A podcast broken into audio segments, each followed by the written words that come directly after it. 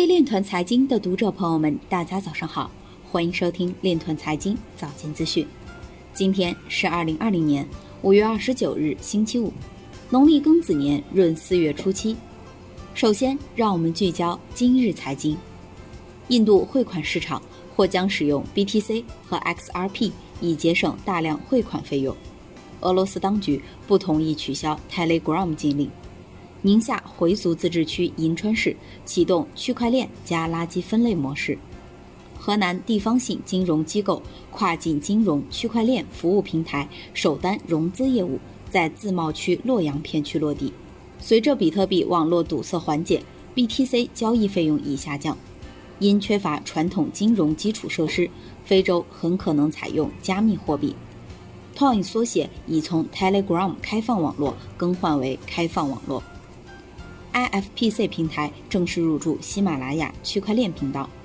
高盛表示，对客户投资组合而言，比特币不是一种可行的投资。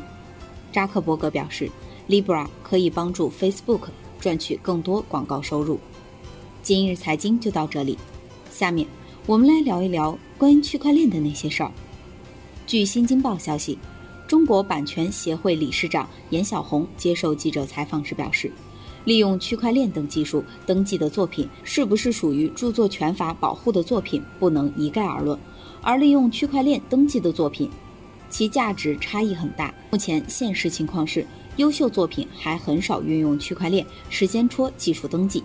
如果利用新技术登记的作品价值不高，无法形成社会需求，没有人付费使用，这些区块链公司也不会有收益，难以持续。当优质作品越来越多的利用新技术登记，就值得推广，还是要从实际出发。以上就是今天链团财经早间资讯的全部内容，感谢您的关注与支持，祝您生活愉快，我们明天再见。